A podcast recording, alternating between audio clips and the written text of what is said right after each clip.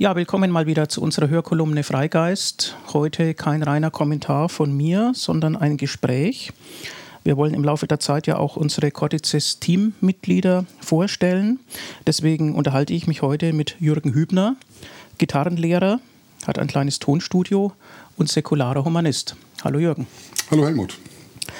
Deine Weltanschauung ist doch der säkulare Humanismus oder der evolutionäre Humanismus oder der Naturalismus. Wie würdest du das bezeichnen? Wofür stehst du? Was hat dich geprägt? Ja, im Prinzip treffen alle drei Punkte zu.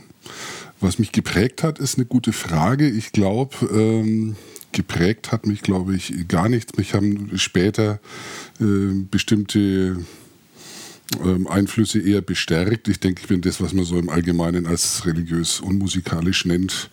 Ich bin zwar getauft und hatte auch äh, Kommunion und ich kann mich erinnern, meine Oma hat mich auch immer feste in die Kirche gezerrt, mhm. aber es war für mich immer ähm, ein Absetzen der Zeit. Also ich habe auch versucht, mittels telepathischer Einbahnstraßenkommunikation mit dem Herrn zu sprechen. Aber ohne Antwort ist das ein ziemlich. Also das Gebet äh, blieb ein Selbstgespräch? Das blieb ein Selbstgespräch. Und ähm, ich habe es brav mitgemacht bis zur Kommunion, danach auch noch ein paar Mal, aber es hat mich nie äh, gepackt oder ich habe einfach überhaupt keinen äh, Draht dazu mhm, gefunden. Mhm. Also im Grunde eine katholische Kindheit, die, ja. der du aber entflohen bist. Ähm, ja, ich würde gar nicht sagen, dass ich eher entflohen bin. Ich denke, ähm, ich, habe die, ich habe die ähm, Rituale mitgespielt. Also es hat nicht gezündet? Es hat nicht gezündet. Du hattest nie Weise. eine Phase echter Gläubigkeit? Zumindest nicht, soweit ich mich erinnern kann, nee. Okay. Das ging völlig an mir vorbei. Aber wenn man das nicht hatte, dann braucht man vielleicht auch keinen Protest dagegen, oder? Zu der Zeit war so an sowas wie Protest auch überhaupt gar nicht zu denken. Es war für mich einfach überhaupt gar kein Thema. Ich hatte keinen Zugang und so als Kind war es einfach schlicht und ergreifend überhaupt kein Thema. Ähm, so ein erster kleiner Auslöser, sich in mich in eine bestimmte Richtung zu entwickeln, das war, als mein Vater völlig begeistert vor dem Fernseher saß und äh, mit der Spiegelreflexkamera Fotos von der Mondlandung gemacht hat, die im Fernsehen übertragen wurde mhm. und sich danach Bücher gekauft hat und so. Und ich war völlig fasziniert. Ich habe die durchgeblättert und äh, konnte es gar nicht begreifen, äh, dass man tatsächlich zum Mond fliegen kann. Und das, äh, das war das erste Mal, dass mich was, was in Bezug zur Wissenschaft steht, wirklich äh, schwer beeindruckt hat. Mhm.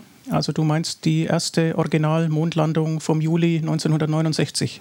Von der es ja bis heute äh, Menschen gibt, die glauben, dass die nicht stattgefunden hat. Naja, das werden nur wenige sein. ähm, aber an die erinnerst du dich tatsächlich? Nicht direkt, aber an den äh, äh, ähm, Effekt, wie mein Vater mir die Bilder äh, gezeigt hat und ich danach immer wieder äh, dieses Buch über die Mondlandung durchgeblättert habe. Mhm. Also das ähm, ist ein Bild, das habe ich bis heute im Kopf und das hat mich wirklich geprägt. Geprägt im Sinne von ja, Aufgeschlossenheit für Wissenschaft. Von Faszination für Wissenschaft, genau. Mhm. Die Aufgeschlossenheit ist ein äh, Effekt, glaube ich, der einfach mitkam. Okay. Ja, und später dann. Also ähm, man begegnet ja kirchlichen und religiösen Ausdrucksformen in unserer Gesellschaft immer wieder, unabhängig davon, ob man selber glaubt oder nicht. Wie war das bei dir? Das ging nach wie vor an mir vorbei in dem Alter. Allerdings habe ich dann ähm, äh, ich weiß nicht mehr genau den zeitlichen Zusammenhang, ist so lange her. Auf jeden Fall gab es im Fernsehen eine Sendung, die hat Heumer von Dietfurt äh, moderiert. Ich mhm. weiß nicht mehr, wie die Querschnitte, glaube ich. Querschnitte, ja. Äh, ja. Glaube ich. Auf jeden Fall äh, habe ich dann angefangen, die Heumer von Dietfurt Bücher zu lesen. Mhm. Das war im Prinzip so meine Einstiegsdroge. Ah, also ah, ja. das äh, das hat mich wahnsinnig fasziniert. Ich weiß bis heute nicht, ob ich alles verstanden habe in dem Alter, was ähm, er alles geschrieben hat, aber für mich war es äh, also das war im Gegensatz zur Religion hat mich das äh, das hat mich richtig gepackt. Also das war wirklich ein Punkt mhm. ähm, von Faszination, ähm, den ähm, hat bis jetzt nichts anderes erreicht. Mhm.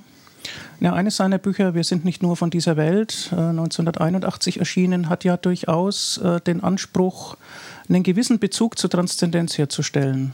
Aber das ist nicht die Richtung, die es bei dir ausgelöst hat, offenbar.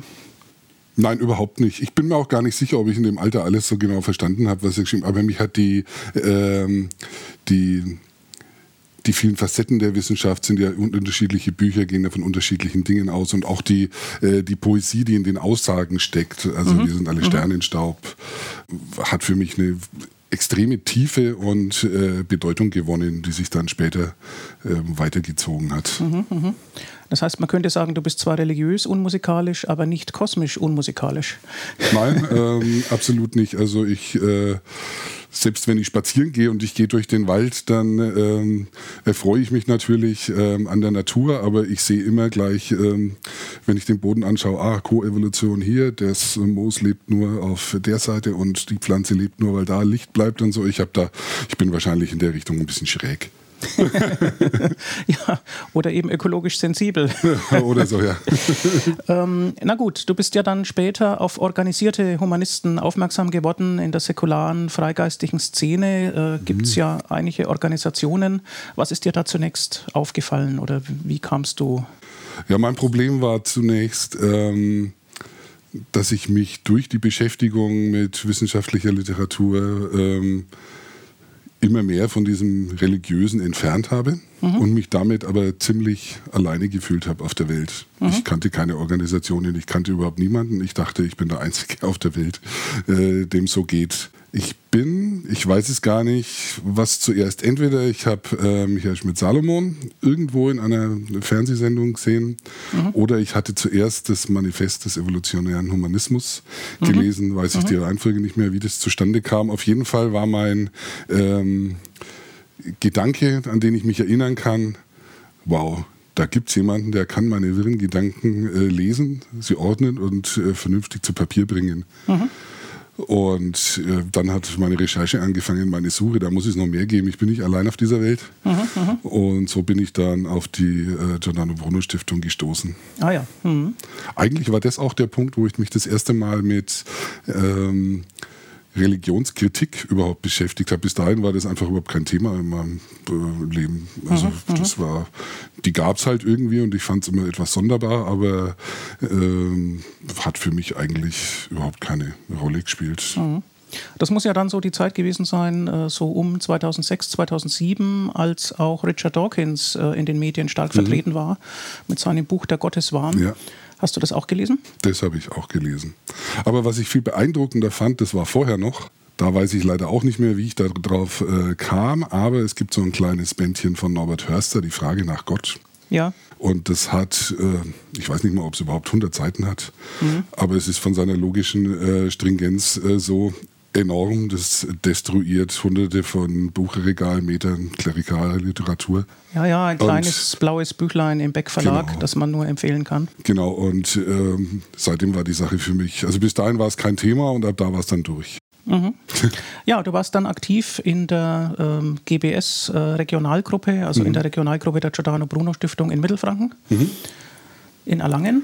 Genau und äh, warst dann ja auch eine kurze Zeit im Präsidium des Humanistischen Verbandes in mhm. Bayern. Mhm. Ähm, gut, das wollen wir gar nicht weiter äh, besprechen. Ähm, aber wie siehst du denn die Vielfalt dieser Organisationen? Man könnte ja der Meinung sein, wenn man ein gesellschaftlich relevantes Gegengewicht äh, gegen Kirche und Religion organisieren will, dann sollte man sich einig sein. Es gibt aber nun ganz verschiedene Organisationen. Ist das ein Problem? Wie gehst du damit um? Zunächst, ich glaube, ich, oder ich bin mir gar nicht sicher, ob man ein äh, Gegengewicht braucht oder ob das, was mich hauptsächlich antreibt, eher das Übergewicht oder das, das Einmischen der Religionen in unsere Belange ist. Ich habe im Prinzip überhaupt nichts äh, gegen Religionen. Wie gesagt, ich finde sie sonderbar, ich habe keinen Zugang und ich äh, stelle erstaunt fest, über was sich Theologen so unterhalten. Ja. Aber äh, die Gedanken sind frei, auch dafür. Und mit den säkularen Organisationen äh, ist es so, ich bin eher ein Freund davon, ähm, die Judäische Volksfront und die Volksfront von Judäa zusammenzuführen und die Kräfte zu bündeln. Ja. Und äh, sehe natürlich, dass die unterschiedlichen Verbände unterschiedliche Zielrichtungen, Ausrichtungen, Schwerpunkte und so weiter haben, mhm. ähm, was auch völlig legitim ist. Unterm Strich eint uns aber, denke ich, sehr viel. Mhm. Und ähm, ich Gemein, gemeinsame Grundwerte. Geme gemeinsame Grundwerte, genau. Mhm. Und deswegen von meiner Seite aus wäre es natürlich wesentlich sinnvoller, wenn man diese Kräfte bündelt. Hm. Wie siehst du denn ähm, ja, das Angebot, Gemeinschaft zu stiften, eigentlich in Analogie zu dem, äh, was die Kirchen anbieten? Also dann äh, Gemeinschaft, aber nicht Gemeinde, aber doch mit ähnlichen Ausdrucksformen, also etwa Riten oder Feiern. Äh, manche sagen ja, das seien überflüssige Inszenierungen, aber so etwas wie Passageriten, also etwa Jugendfeiern äh, oder auch würdige äh, Trauerfeiern mit weltanschaulichem Hintergrund, aber eben nicht religiös. Äh, ist das was, was du für nötig hältst oder für sinnvoll? Ich halte es für nötig, weil ich glaube, dass es einen gewissen Prozentsatz an Leuten gibt, die äh, einen Bedarf dafür haben und dann sollte es das Angebot auch geben. Mhm. Also ähm, säkulare Trauerredner, denke ich, sind ähm, ein Muss. Ähm, da es viele gibt, die einfach selber nicht reden können oder in der Situation einfach auch nicht reden wollen, muss es auch jemanden geben, äh, der nicht ausschließlich religiös bezogen eine Trauerfeier hält. Hm. Und der das professionell, der das professionell hm. äh, macht. Ich denke, dieses Angebot muss es geben, weil es eine äh, bestimmten Anzahl an Leuten gibt, die das einfach äh, brauchen. Und es bieten die Verbände ja auch an. Also ja, es gibt ja. Äh, Trauerfeiern, Willkommensfeiern, äh, säkulare Hochzeiten und so weiter. Also eben den Aufbau von Alternativen zu den religiösen Angeboten. Genau, ob es allerdings jetzt ähm, erstrebenswert oder überhaupt möglich ist, äh, so einen ähm, Haufen wie die Säkularen unter einen Hut zu bringen und sowas wie ein Gemeinschafts, na, nicht Gemeinschaftsgefühl, sondern eine Gemeinschaft aufzubauen, wie es jetzt in der Kirche zum Beispiel in Gemeinden ist, mhm. halte ich jetzt tendenziell eher für schwierig, weil das sind dann doch immer eher Leute, die selber denken und da ist, kommt, es ist, denke ich, schwierig, sie alle unter einen Hut zu bringen und sich dann Sonntag, äh, sonntaglich zu treffen. Ich glaube, das ist eher schwierig. Ja, es gibt ja die Sonntagsversammlungen, die mhm. Sunday Assemblies. Siehst du da eine Zukunft? Also für mich persönlich nicht, sondern schlafe ich lieber aus. Eine pragmatische Einstellung. Ja, es ergibt sich aus all dem für die politische Stoßrichtung der Verbände. Da gibt es ja zwei Hauptströmungen. Die einen wollen Gleichbehandlung äh, mit den Kirchen. Da kann man sagen Gleichheit im Privileg. Mhm. Ähm, andere legen Wert auf die Tradition der Trennung von Staat und Kirche, also Abbau der Privilegien der Kirchen. Ähm, hast du dazu eine Meinung? Wie würdest du die Richtungen gewichten? Da habe ich eine persönliche Meinung. Für mich ist ähm, ein, äh, eindeutig die Trennung äh, von Staat und äh, Kirche bzw. Religion ähm, das Prinzip, weil man muss die Sache auf der anderen Seite ja nur zu Ende denken. Gibt man dem einen Privilegien, kommt man ja nicht drum herum, dem nächsten auch die Privilegien zuzugestehen. Es gibt ja dann keine guten Gründe mehr, das nicht zu tun. Mhm. und ähm, wo ist da das Ende? Außerdem so ein, ein, ein ähm, neutraler Staat muss natürlich Gesetze verabschieden, muss sich natürlich ähm, äußern, so dass es für alle Menschen gleichermaßen äh, zu verstehen ist und nachzuvollziehen ist. Mhm. Und es wird natürlich immer schwieriger, je mehr äh, religiöse Gruppen Einfluss nehmen. Mhm. Ja gut, aber der Staat könnte ja auch neutral sein, indem er äquidistant äh, zu allen Religions- und Weltanschauungsorganisationen mit gleichem Abstand, ähm, die aber jeweils begünstigt und fördert, um dadurch auch Gemeinschaft äh, zu stiften. Aber du würdest in Kauf nehmen, dass, äh, dass, dass dann dass sozusagen weltanschauliche Organisationen äh, einen ähnlichen Status haben wie beliebige Vereine und Verbände. Ja, also ich, ich denke, äh, es macht für mich auch keinen Sinn, ähm, Religionen zu fördern, weil mir einfach, ähm, was ist der Grund, warum sollte man das tun? Also warum sollte man Religionen äh, fördern? Also mir, mir, fällt einfach kein vernünftiger Grund an. Naja, die Befürworter sagen, dass damit eine existenzielle Dimension äh, angesprochen ist, die zum Menschen gehört. Und äh, wenn man säkulare Weltanschauungen in gleicher Weise fördert, äh, dann hat man ja sozusagen eine Art von Gemeinschaft gestiftet. Ist die Gemeinschaft nicht ohnehin da? Ja, das ist die Frage. Ähm, Gibt es nicht Tendenzen, dass die Gesellschaft zunehmend auseinanderfällt? Aber tut sie das nicht ähm, genau wegen der religiösen Aufspaltung in den Extremen? Ja, das ist ein interessantes Spannungsfeld. Okay, äh, du bist also äh, eher auf Seiten der Laizisten. Ja, Gut, das war das Thema Weltanschauungspolitik. Ähm, wie siehst du denn ein allgemeinpolitisches Engagement, das mit dem Humanismus verbunden sein kann oder von dem man meinen könnte, dass es aus humanistischen Grundpositionen folgt? Es gibt ja im Grunde seit der Französischen Revolution auch äh, die Traditionslinie zu sagen, ähm, es geht um Emanzipation, es geht um Herrschaftskritik, es geht vielleicht um Weltbürgertum, also Inhalte, die jetzt nicht unmittelbar mit Naturalismus zu tun haben, sondern eigentlich eher mit der großen Politik. Ähm, gehört das für dich dazu? Spielt das eine Rolle? Naja, es ist auf der einen Seite ähm, bin ich äh, Naturalist, aber es gibt natürlich auch ähm, menschliche Bedürfnisse, menschliche Eigenschaften, äh, Wünsche und so weiter, die natürlich ebenfalls berücksichtigt werden müssen. Insofern ähm, würde ich das Weltbild nicht allein auf den Naturalismus ähm, begrenzen, mhm. obwohl ich natürlich äh, ganz klar Naturalist bin. Ähm, und natürlich gilt auch für den Humanismus oder gerade für den Humanismus für, äh, dafür zu sorgen, dass faire Lebensverhältnisse für alle möglich sind ja. als, als Ideal, als Wunschvorstellung. Mhm. Ich denke, das ist auch eines der äh, Kernaufgaben oder Kernthemen des mhm. Humanismus. Also so eine Zielvorstellung von gleicher ja. Freiheit. Ähm.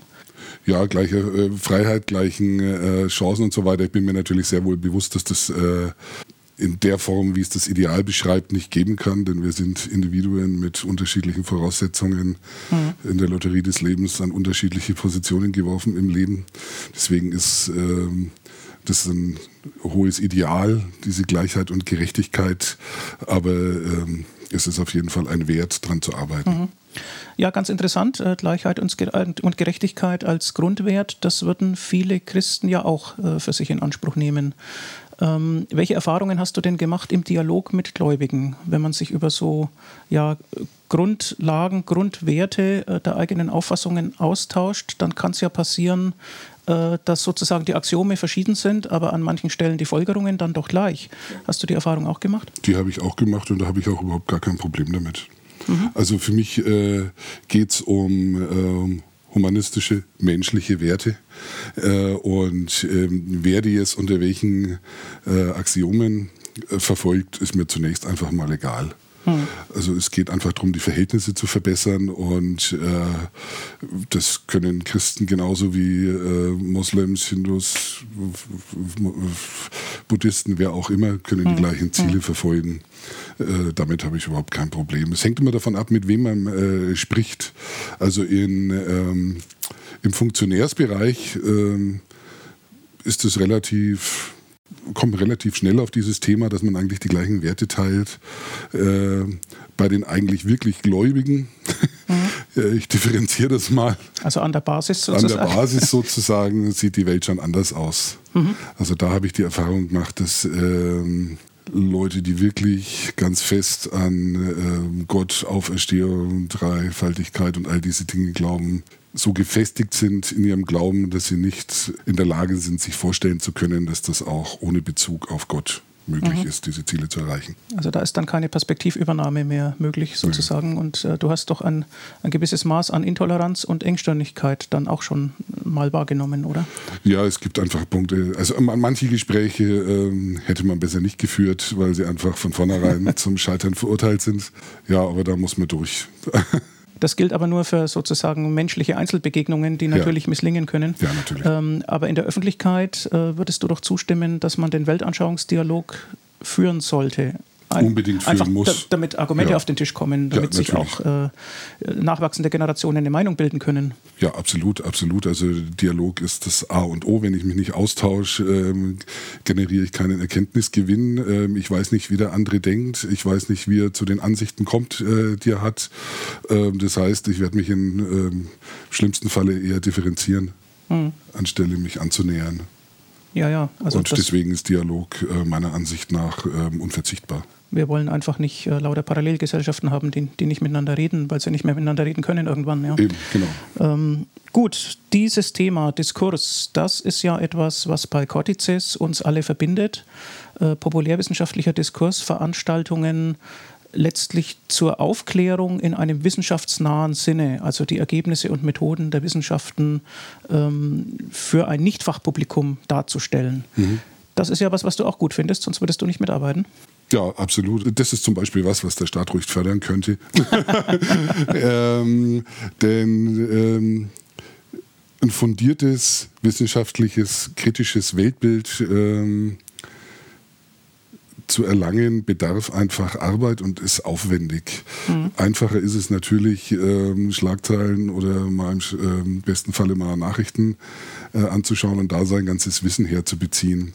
Wenn man dann hinter die Fassade blickt, stellt man dann fest, dass viele äh, Dinge sich entweder als ähm, extrem vereinfacht oder gar so weit vereinfacht äh, darstellen, dass sie einfach schlicht falsch sind. Mhm. Und ähm, es muss ein Angebot geschaffen werden, was einfach dafür sorgt, dass auch für die breite Öffentlichkeit wissenschaftliche Erkenntnisse oder allein die Art und Weise ähm, des wissenschaftlichen Denkens, der wissenschaftlichen Methode äh, an die Menschen mhm. herangebracht wird. Und dafür halte ich äh, Cortices für extrem wichtig mhm. welche als Inhalte, Anbieter. Welche Inhalte interessieren dich da besonders? Ähm, natürlich unser Schwerpunkt, äh, die Neurowissenschaften, wie der Mensch funktioniert.